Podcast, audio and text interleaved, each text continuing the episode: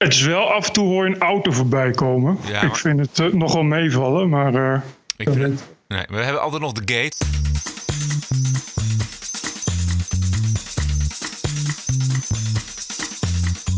This is the TPO Podcast. Ranting and Reason. With Bert Brusson and Roderick Phalo.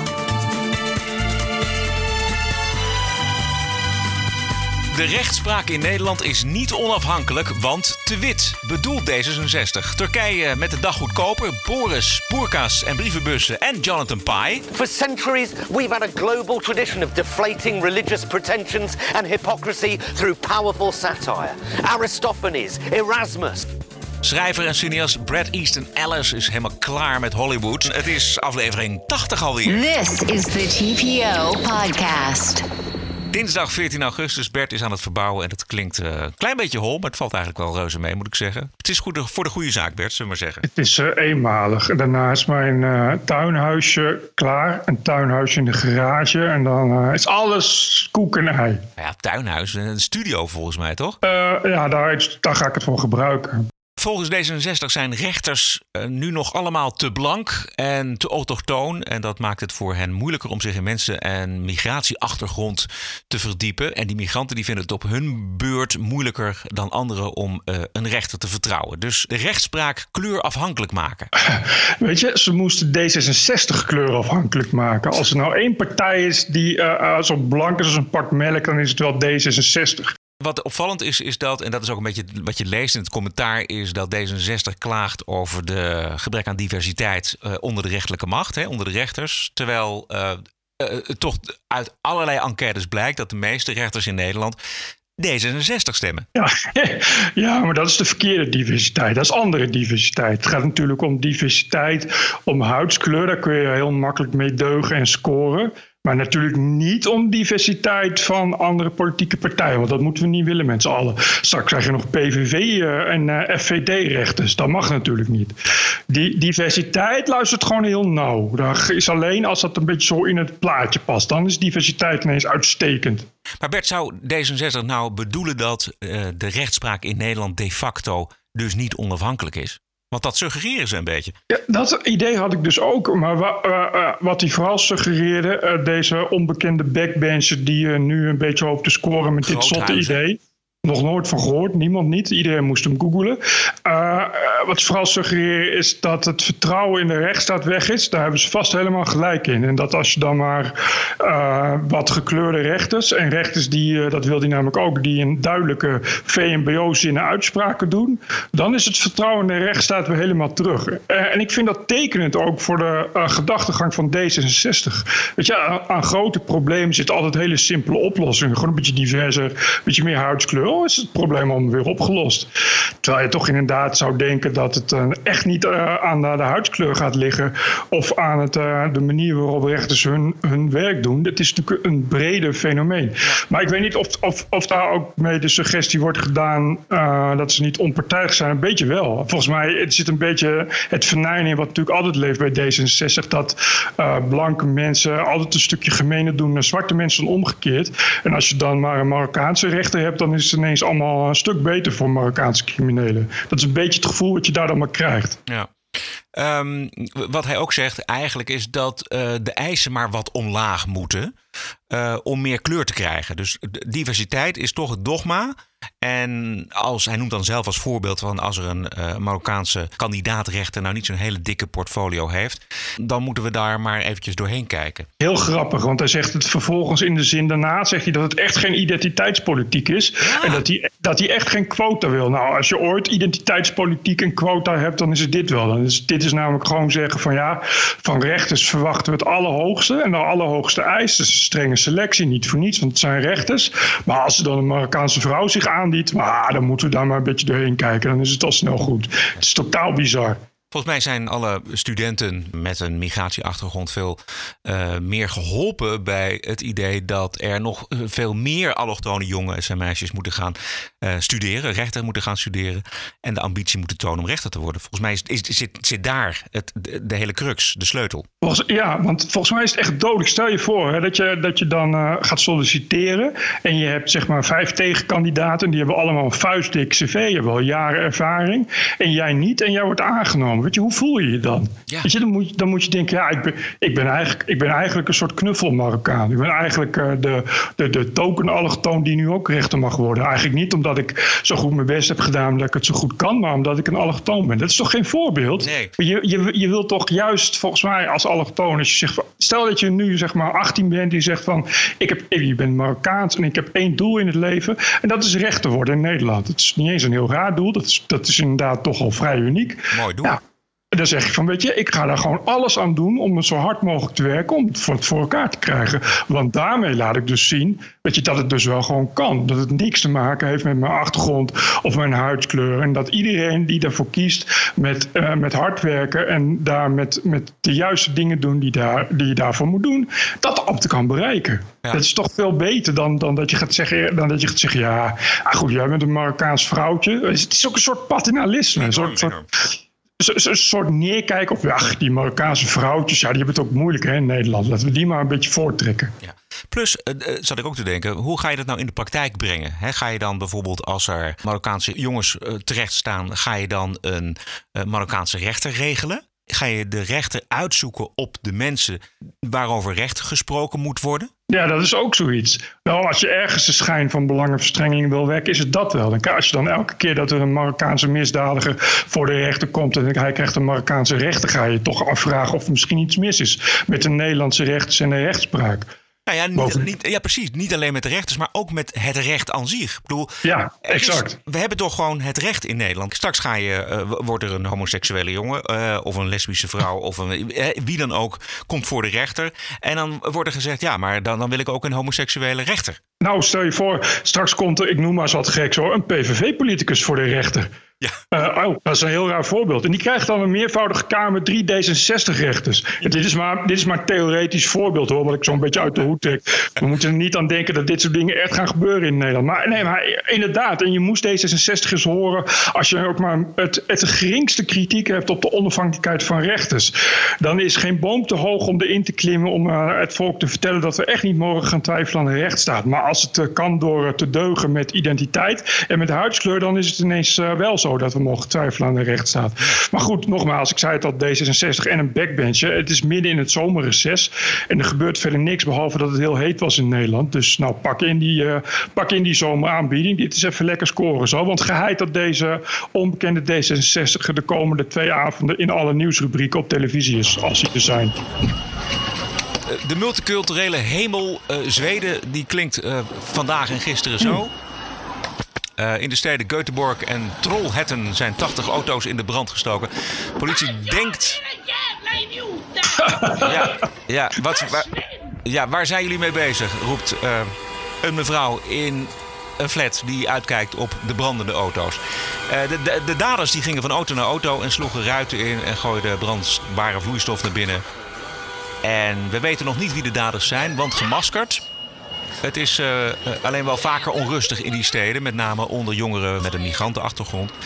En de grote vraag rijst eigenlijk, Bert, misschien heb jij daar een antwoord op, maar waarom is Zweden toch zo heel lang het ideale voorbeeld geweest voor hoe het moet in een samenleving? Oh ja, omdat het natuurlijk uh, uh, de succesvolle socialistische heilstaat was. Waar, nou ja, hè, waar het feminisme zeg maar zo'n beetje is uitgevonden. Waar gelijkheid bestaat, waarin ze alle dingen doen die leuke, lieve mensen graag willen. Tot het moment, uh, nou dat hebben we natuurlijk ook in Nederland bij de PvdA gehad. Alles gaat goed tot het moment dat je de mist in gaat met massa-immigratie en met de islam. Maar dat is de reden dat uh, uh, Zweden en heel Scandinavië altijd als gidsland wordt gezien. Omdat het natuurlijk altijd, ja de meerderheid van de Zweden heeft ook altijd sociaaldemocraten gestemd of links gestemd. En het is, uh, nou ja, uh, het is denk ik voor, nog steeds voor veel mensen zo. Als je in de juiste wijken woont, zal ik maar zeggen, in Zweden.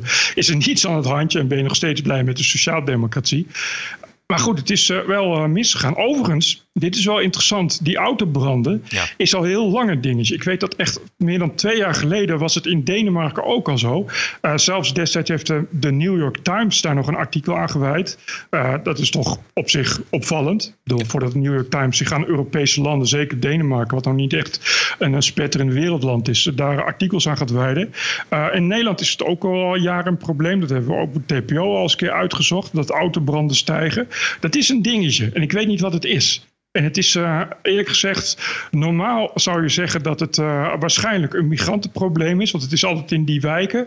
Maar ik heb bij autobranden tot op de dag van vandaag nog steeds het idee dat het uh, een beetje antifa-achtige toestanden zijn. Dit Ja. trek ik zo een beetje uit mijn hoge hoed hoor. Ik, heb er geen aanwijzingen voor, maar dat is een beetje het gevoel. Nou ja, niet, niet helemaal uit je hoge hoed. Want misschien herinner jij de autobranden die regelmatig optreden in Berlijn. Daar is het Ja. echt, echt een, een protest tegen het grootkapitaal. Dus daar gaan Precies, BMW's en, en, precies. en Audi's eh, de, de, de lucht in. ehm, regelmatig. En dat is echt het werk van nou ja, Antifa-mensen. En we hebben natuurlijk ook... ehm, hoe heet het, eh, Grenoble gehad. eh, Franse stad tegen de Alpen aan. Daar zijn ook regelmatig rellen geweest waarin auto, auto's in brand werden gestoken.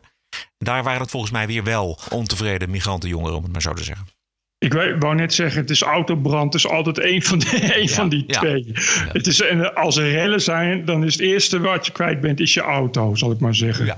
Ja. Welke, welke wijken zijn dit in Zweden? Zijn dit ook eh, de bekende, eh, de bekende Malmö en eh, Göteborg en zo? Waar dat is inderdaad een broeinest van criminaliteit wat steeds erger wordt. Het zijn, de- op de beelden zien we mm, flatgebouwen, dus een, zeg maar, een soort Bijlmer-achtige setting. En grote parkeerplaatsen waar, waar auto's in staan. Dit, dit zijn overigens niet de, de hele dure auto's. Dus het is wat dat betreft denk ik gewoon geen protest tegen het, tegen het groot kapitaal.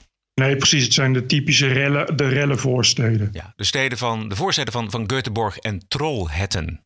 Juist. Ja, nee, dat is een, eh, een, eh, een, een, een al jaren sluimerend eh, crimineel probleem wat steeds erger wordt. En moet ik zeggen, de laatste tijd eindelijk ook een beetje onderkend wordt. Want het was natuurlijk al heel lang dus de gidsstaat Zweden. En het heeft altijd heel veel moeite gekost, zeker voor de Zweden, om dat onder ogen te komen. Maar sinds de Zweedse Democraten, de Zweedse PVV, wel heel erg ogen ogen gooit, begint het nu toch zo langzamerhand Ja. wel een beetje te dagen in Zweden. TPO Podcast.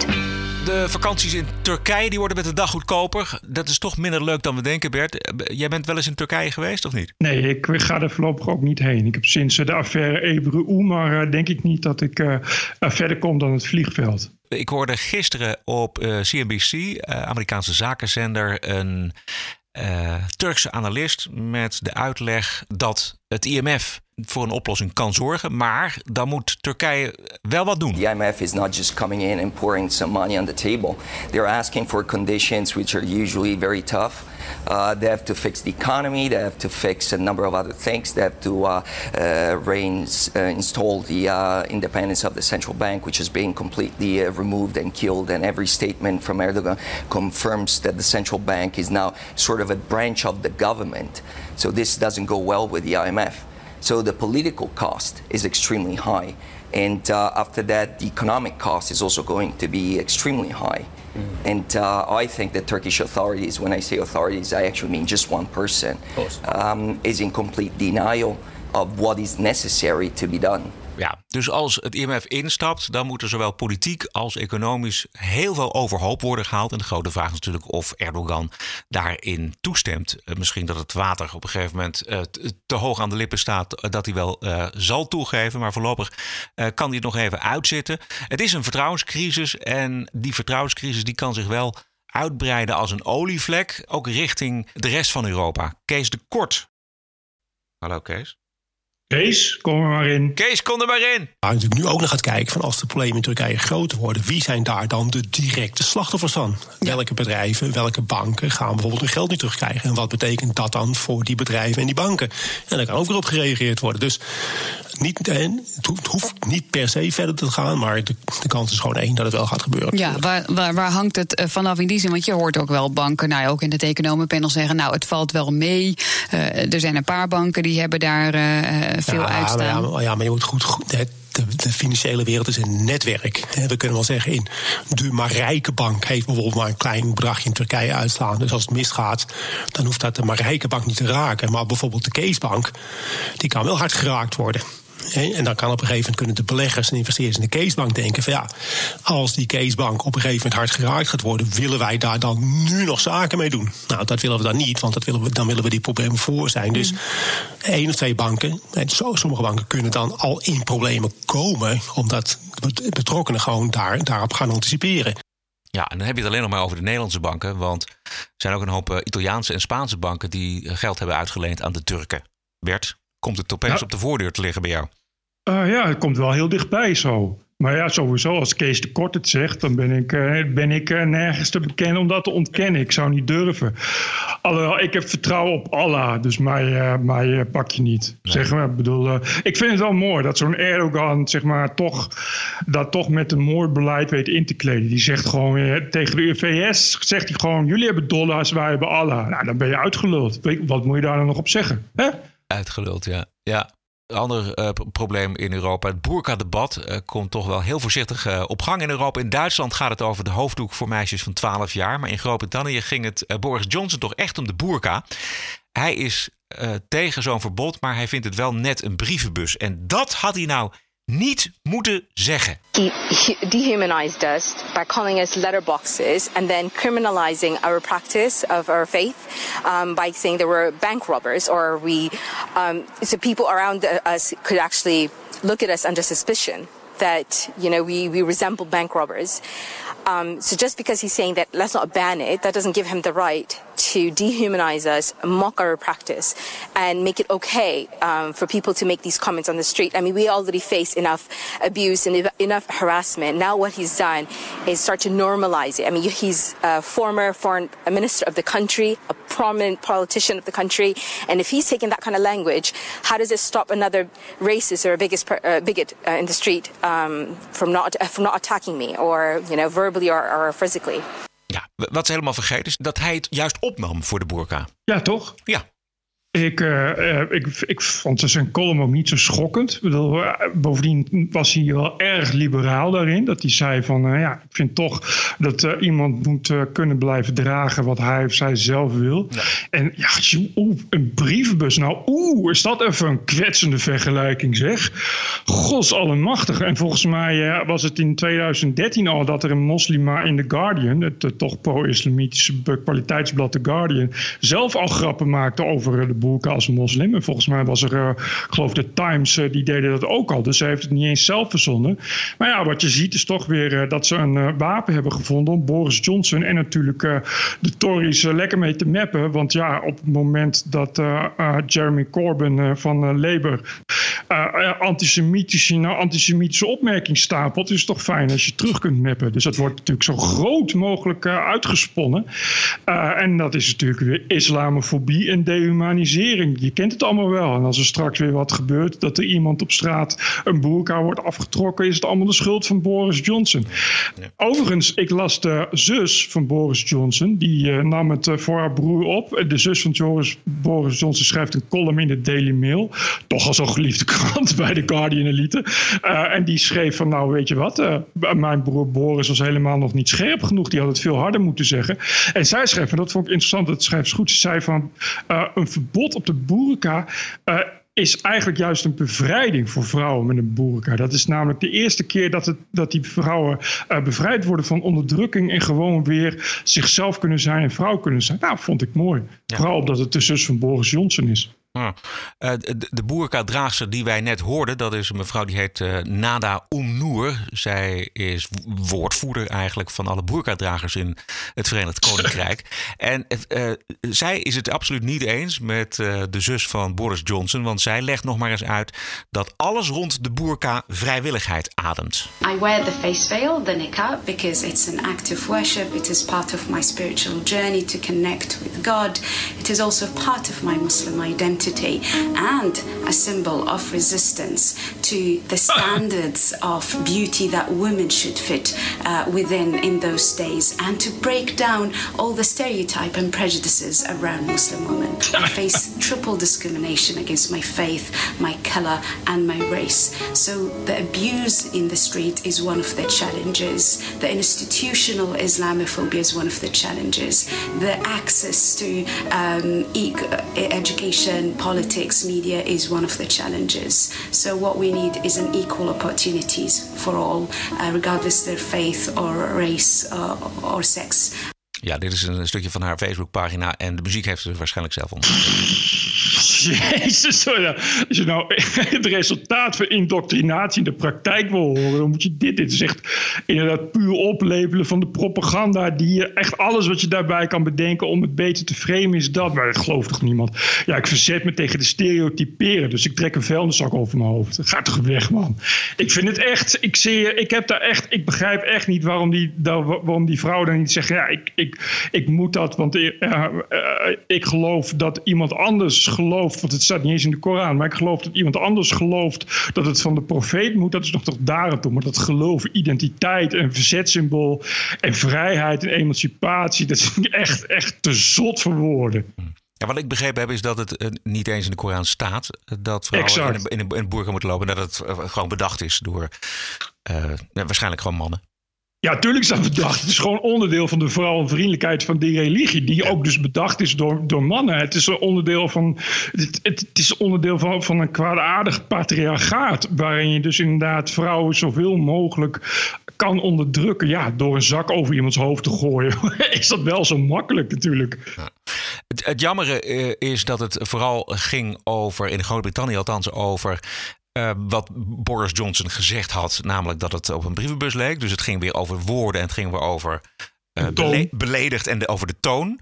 En terwijl het nou juist een mooie aanleiding was om het nou eens echt een inhoudelijk debat te voeren over de burka. En Jonathan Pye stelt het voor. Let's take this opportunity to have this debate. Instead of interviewing people about what a prick Boris Johnson is, let's make a serious news program about the burka. You know, why not? Juist. Deze man zit vol goede ideeën. Today on the Jonathan Pye Show, we ask: Is in the 21st century the hijab a symbol of women's liberation, like the iconic image of the American flag being worn as a headscarf, or is in the 21st century the hijab for most Muslim women across the globe a medieval religious garment which suggests that they are responsible if men ogle their naked flesh? to discuss in the studio, we have I don't know Gloria Hunniford. You know, if you do believe that the burqa is one of the world's most potent symbols of patriarchal oppression, is it morally okay to agree with Denmark's ban, no matter what the government's real motivations? As with most arguments, Tim, there are a dozen permutations. Some are wrong, some are right, and most are somewhere in between. Why can't we have these discussions? Is it because they challenge, because they, they mean confronting uncomfortable truths, or is it simply not worth discussing because the arguments that contradict yours offend you? Here's one Is joking about Islam Islamophobia per se? Let's ask the audience. Yeah, an audience of experts. I don't want the public anywhere near this. Okay, the public, they're just, yeah, they're fucking thick. For centuries, we've had a global tradition of deflating religious pretensions and hypocrisy through powerful satire. Aristophanes, Erasmus, the Vicar of Dibley. We need to have this essential debate, Tim, and, and I need to host it. Ja, Tim is de cameraman. Ja. Ja. Hij heeft helemaal gelijk. Totaal. Is, dat, is wat ik zeg, dat is wat ik zeg, inderdaad. Is, ook, is, er, is het vrijheid of gewoon een middeleeuws onderdrukkingsmiddel? Nou, wat zal het zijn? En waarom zouden mensen er geen discussie over willen voeren? Nou, dat zal dan wel zijn omdat dat nou niet echt lekker uitkomt. Nee. Dat, op dat moment een discussie voeren. Nee. En grappen maken, weet je wat? Misschien was het Boris Johnson wel te doen om een, om een grap of wat dan ook. En de grappen over religie nemen ziende ogen af in Groot-Brittannië. En dat is ook Rowan Atkins opgevallen. For me, the best way to increase society's resistance to insulting or offensive speech is to allow a lot more of it. As with childhood diseases, you can better resist those germs to which you have been exposed. We need to build our immunity to taking offense so that we can deal with the issues that perfectly justified criticism can raise. Our priority should be to deal with the message, not the messenger. If we want a robust society, we need more robust dialogue, and that must include the right to insult or to offend. Ja, Mr. Bean himself, Rowan Atkinson. Ja, het is allemaal gesneden koek eigenlijk voor ons, Bert. Ik wou net zeggen, maar weet je, er is eh, een eh, hele generatie van Britse humoristen, inclusief Rowan Atkinson en die jongens van eh, Monty Python, die dit soort dingen zeggen. En al twintig jaar, en al twintig jaar zeggen we ook dit soort dingen en voeren het debat. En al twintig jaar wordt het steeds erger. We hebben nu notabene een complete redactie van een tijdschrift is gewoon op gruwelijke wijze afgeslacht, omdat ze een grapje hebben gemaakt over religie. En wordt het beter? Nee, het wordt alleen maar erger. Weet je, ik, ik zie echt met ledenogen aan hoe inderdaad notabene iemand als Boris Johnson, die nou niet meteen eh, bekend staat als fijnzinnig, een grapje maakt. En wat voor grapje? Het is nou ook niet echt dat hij de profeet beledigt, zal ik maar zeggen. Het is echt, echt, het wordt, het wordt steeds erger. En ik vind echt, ja, wat, wat Rowan Atkinson zegt, is, is echt het probleem aan het worden. De vraag is eigenlijk wanneer eh, houdt het op of houdt het niet op? Want uh, er is dus, wat jij zegt, een hele nieuwe generatie Britten opgegroeid met deze beperkingen. Hè? Dat, er, dat er geen grappen gemaakt worden over religie, dan met name uh, geen grappen over de islam. En dat zijn allemaal mensen die niet zijn opgegroeid met Mr. Bean en niet met Monty Python. Dat is, maar voor en hun dat is het misschien gewoon aan het worden dat je, dat je daar geen grap over maakt. Dus dat, Dat is Boris dus Johnson dit niet mag. Ja, dat is heel beangstigend. En Weet je, het is niet eens, het is niet eens erg, erg dat Boris Johnson het niet mag. Het is inderdaad erg dat het op het moment dat hij het wel doet, dat het gewoon vijf dagen in de media alleen nog maar daarover gaat. Dat er alleen nog maar, alleen nog maar een, kennelijk een behoefte is aan een soort morele inquisitie. Terwijl, en, terwijl het ging dus om een serieus debat. Ja. Ergens, ooit. We zijn eigenlijk alweer vergeten waarom, waar, waarom die dat eigenlijk zei. Er is eigenlijk niemand meer die nog weet waarom Boris Johnson er eigenlijk over schreef. Het ging dus over een serieus debat, namelijk of je wel of niet de boelka mag verbieden. Maar tot nu toe is het alleen nog maar gegaan over de toon en oei, oei, oei, oei, wat die gemene Boris Johnson toch heeft gezegd. En dat is dus ernstig. Ja. Boris zelf is er uh, helemaal klaar mee. Hij zegt geen woord meer over deze zaak, want hij heeft het allemaal al uitgelegd. Ook onder andere in die column.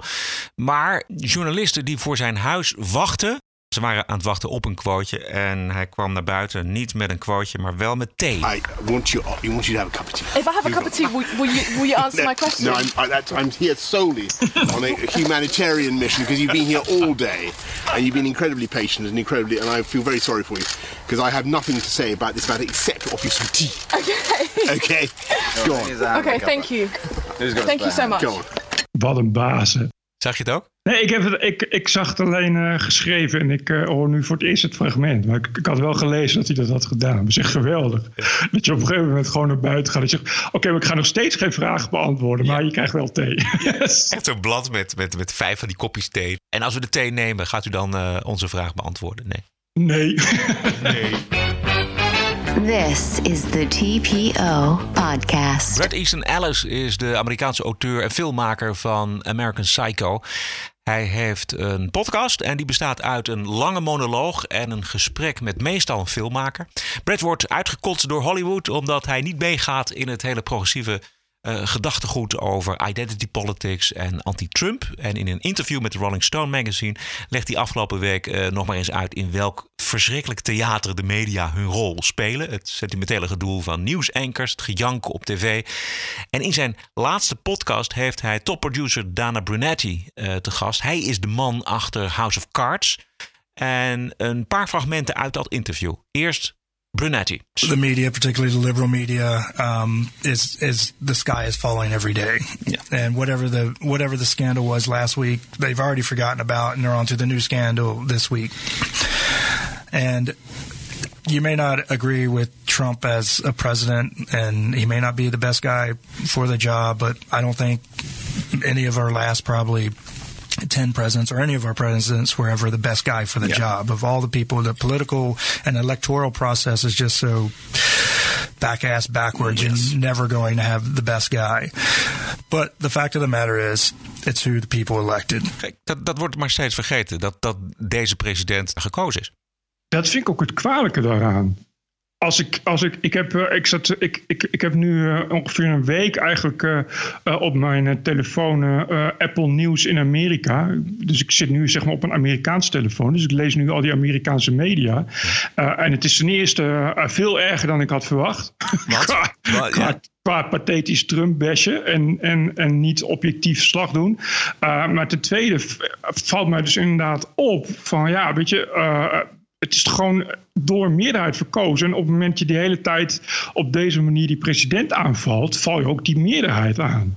En uh, ja, dan is het niet zo heel raar dat mensen zeggen van we, we vinden dat je je vijandelijk naar ons gedraagt. Ja. En ik, ik, ik, ik denk ervan, je moet dat dan uh, als journalist ben je toch voor iedereen. Niet alleen voor, voor de niet-Trump-stemmers. Daar beginnen nu een beetje op te lijken. Gek dat, dat de Amerikaanse media zich dat helemaal niet realiseren. Maar eigenlijk ook weer niet gek, want ze hebben die grote middengroep die voor Trump gekozen heeft, die hebben ze eigenlijk eh, nooit gezien voor de verkiezingen.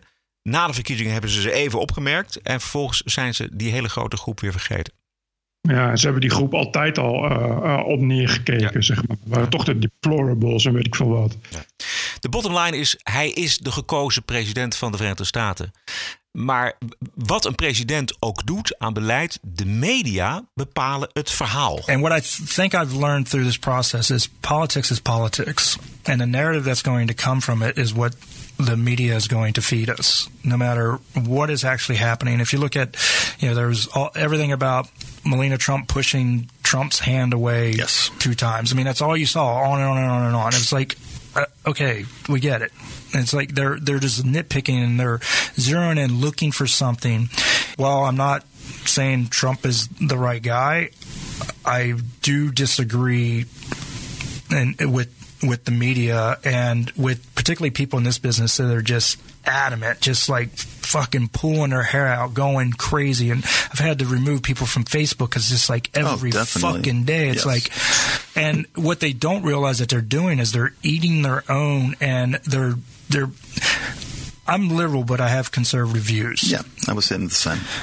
But watching this is starting to push me the other way. Oh, completely. It, it is too. Yeah, I'm feeling exactly the same way. I'm a gay liberal guy who lives in West Hollywood, Yeah. and I feel like this whole movement has been so out of control, so unhinged that it's absurd.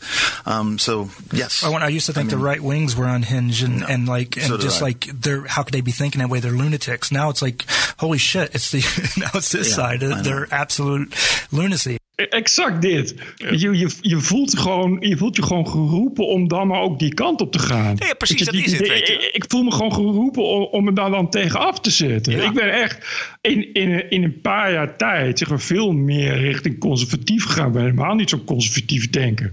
Maar ja, als het zo wordt gespeeld, dan voel je je toch dan maar de- meer daar thuis dan bij, dan bij die andere kant. Want je denkt van, jezus, ik kom daar ook helemaal niet... Je, je, hebt daar gewoon, je voelt daar ook gewoon ge- geen enkele plek. Het is toch bizar wat die Bert Easton wat hij zegt. Is gewoon een, een, schrijver, dus die hoort bij het establishment. Die is openlijk gay en die woont in West Hollywood. Dat zeg maar het establishment van het establishment. Er wonen al die huilende Hollywoodsterren, die wonen daar. Progressiever kan niet. Ja, dat je dan toch nog goed zegt van, ik weet niet, ik voel me er toch niet zo gemakkelijk bij. Trouwens, die, in dat Rolling Stone interview vertelt hij het ook. Hè? Die, die Brad Easton Ellis woont ook samen, zijn vriendje. Hij is zelf 50, hè, die Brad Easton Ellis. Een vriendje is gewoon een, een, een millennial, die, een millennial die democraten stemt en zo. Dus hij wordt gewoon helemaal gek thuis van, van, van al dat gelul daarover. Ja, ja jij kwam ermee met, eh, op, op Facebook volgens mij, Bert. Ja, ik vond het, het is Ja. het is sowieso een geweldig schrijven. Dus wat dat betreft een, ik wil een goed verhaal. Ik wist niet, dit is trouwens, ik wist niet dat die producer van House of Cards het ook allemaal zo vindt. Ja, Dat is maar een eye-opener. Ja. Want die heeft toch nu eh, eh, een backlash moeten verduren met het eh, uitgummen van, van die acteur. Zijn steracteur, die Kevin Spacey. Ja, precies, precies. Ja, ja nee, daar was, daar, daar was geen ontkomen aan. Maar hij zat er al helemaal vanaf het allereerste begin in.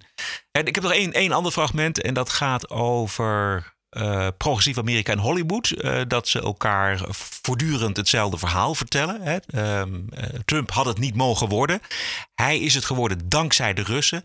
Hillary had onze president moeten zijn. We zitten opgescheept met een gek. Ze praten eigenlijk alleen nog maar met elkaar. Also, it's like, oh, you say what I say, and I say what you say, so we must be right. Yes. And that's the problem with Hollywood, and that's what I said about the Hollywood bubble needs to be popped. Is it's an echo chamber, and everyone's hearing and saying the same thing, so they just think that everybody must be right. If they don't look at what happened in November and wake up, it's going to happen again. Ik weet ook niet, uh, weet jij hoe, wat de voorspellingen zijn voor de midterms? Nee, weet ik niet. Oké, maar de, ik bedoel, ik, ik, ik, weet je, ik, ik heb er gewoon niet te geloven in dat ze, eh, dat ze alsnog wakker worden. Maar het is wel veelzeggend. Ik denk echt dat het die kant op gaat. Ik denk echt dat uh, hoe langer de media dit doen, en ook hoe die Hollywoodsterren en, uh, en, en, en, en die sporters en zo, weet je wel, die, die hoe heet die, LeBron James ja. en dat soort, dat soort typen. Hoe meer die dat doen, hoe erger het wordt. Het is echt een middenkader, dat hoor je nu zelf. Het is een middenkader van van keurige progressieve mensen die zich daar helemaal niet bij thuis voelen. En uiteindelijk, uiteindelijk zeggen, oké, okay, weet je, dan ga ik ook gewoon Trump stemmen. Ja. het is echt, echt, het is echt gewoon je eigen grap graag. En dat valt me echt op. Ik, ik, las van het weekend in de Hollywood Times een uitgebreid artikel over twee tweets van Trump. Oude tweets.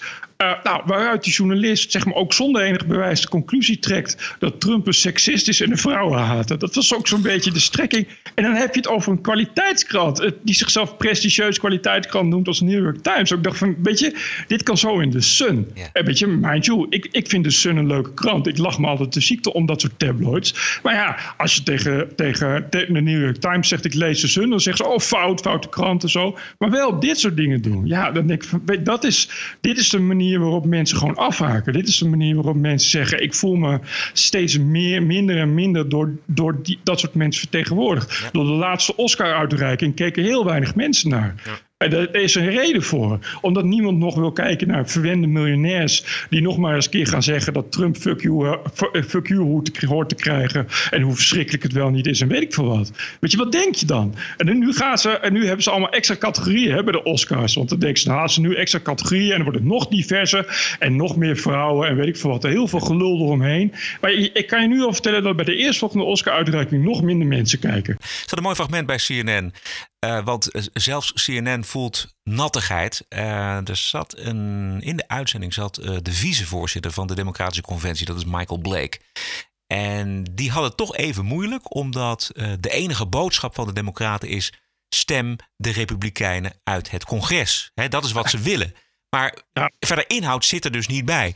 En die voorzitter van de, of de vicevoorzitter van de Democratische Conventie, die zat bij CNN. Eh, het, het, fragment begint met een spotje van deze Blake. They are being very clear. They don't want you in the process. They don't want you involved. They don't care about your voices. You want to be engaged, vote out Republicans. You want to be engaged, vote out Republicans. That was a very clear message. Yep. What I didn't hear, Michael, in that message was vote for us Democrats because here is what we stand for. Yep. Is your party missing more of that? Not at all. Well, uh, Poppy, as you know from media, we shouldn't just take 30 second clips and try to make that a, an overall. So when we talk about our overall messaging, we've been very clear. We are fighting for education and jobs and health care. But we also cannot ignore what have the Republicans stood for. They're putting kids in cages. But, They're but talking let me just push back because I watched that whole clip. I mean, you could have posted as long a clip as you want, and you said, 60 you know, seconds. well, and you said, "Come to me, we'll talk about education. Come to me, we'll talk about criminal justice reform." But your main message there was go to the polls and vote to vote out Republicans. Is that a winning strategy for Democrats come November? Do you need more? Well, I think, Papa, you actually just said what I talked about in that video. So he talked about vote for education, vote for jobs, and vote out Republicans. I mean, well, iwillvote.com is one clear effort. So let's talk through again. Last night. Ja, CNN uh, denkt ook dat het niet de goede kant op gaat met die democraten. Nou, ik wou net zeggen, als CNN al zo ja. kritisch wordt, dan uh, dit is denk ik niet gesanctioneerd door uh, Jim, Jim Acosta. Want... nee, Nee, waarschijnlijk niet. Ondertussen hebben we ook al eerder gezegd vorige week dat uh, de aanhang, de traditionele aanhang, zwarte aanhang van de Democraten steeds meer overstapt naar het kamp van Trump. Uh, de aanhang van Trump onder zwarte was niet zo heel erg hoog, maar is wel uh, inmiddels verdubbeld. En dat in anderhalf jaar tijd. Um, hoe doof en hoe blind de Democraten zijn, blijkt wel uit het negeren van wat Trump in de campagne tegen Clinton al op een presenteerblaadje heeft aangeboden. Luister. The African American community has been let down by our politicians.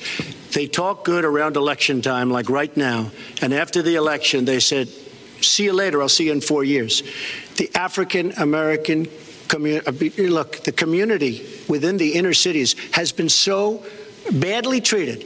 They've been abused and used in order to get votes by Democrat politicians because that's what it is. They've controlled these communities for up to 100 years. Mr. Trump, let me. Well, unbroken. I- I do- and, and I will tell you, you look at the inner cities, and I just left Detroit, and I just left Philadelphia, and I just, you know, you've seen me, I've been all over the place. Uh, you decided to stay home, and that's okay. But I will tell you, I've Dit is zo goed. been all over, and I've met some of the greatest people I'll ever meet within these communities, and they are very, very upset with what their politicians have told them and what their politicians have done. Ja, het is 1 en 1 is 2. Ja, precies. Het is zo makkelijk, weet je. Wel- Hoe moeilijk Ja. kan het zijn? Ja. Je, je- je gaat naar zo'n stad en als je naar zo'n stad gaat, dan blijkt dat uh, veel criminaliteit, veel werkloosheid, veel problemen. Hoe moeilijk is dat? Om dan naar die mensen te luisteren. Nou, dat hebben ze niet gedaan. Ze hebben, ze hebben wat is een flyover state. Ze hebben letterlijk gezegd van uh, we gaan jullie lekker allemaal negeren. Oké, nou, dan doe je dat. Ja, maar het is een cruciaal stukje uit de campagne, eh, want hij staat daar samen met Clinton in een, in een tv-debat. Hij slaat zo de spijker op de kop. Hij nailed dit, zouden we zeggen, eh, tegenwoordig. Jij bent eh, thuisgebleven, je bent niet naar die staten toegegaan. Prima, is jouw zaak, moet je vooral doen. Maar ik ben daar wel geweest en ik heb gehoord wat het probleem is van die mensen. En zo heeft hij de verkiezingen gewonnen. Weet je, heb jij nog eh, eh, onderwerpen waarvan je zegt, nou, dat moet ik, moet ik, wil ik echt even bespreken deze week? Nee. nee, ik ben helemaal klaar. Uh, dit was aflevering nummer 80. We zijn terug op dinsdag 21 augustus. Daarna twee keer een podcast met The Best Of. Het leukste uit 80 afleveringen. Uh, heeft te maken met dat ik twee weken onderduik. Ah, uh, ik vakantie zeggen, al zeggen. en misschien een solo podcast van Bert. Dat zou, dat zou ook nog kunnen. Uh, eerst nog een gewone. Volgende week dinsdag. Um, is dit een geluid dat u kunt waarderen? Dan kunt u die waardering laten blijken middels een donatie. Hoe dat kan, dat kan op onze website. Gaat u naar tpo.nl slash podcast. Daar ziet u de mogelijkheden. En wilt u ons wat zeggen? Dan kunt u mailen naar info.tpo.nl. Heb een mooie week en tot de volgende. Jij ook. Jij ook, Roderick. TPO Podcast. Bert Brussen, Roderick Balo. Ranting and Reason.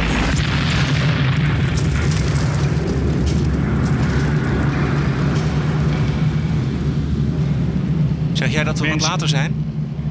We zijn wat later.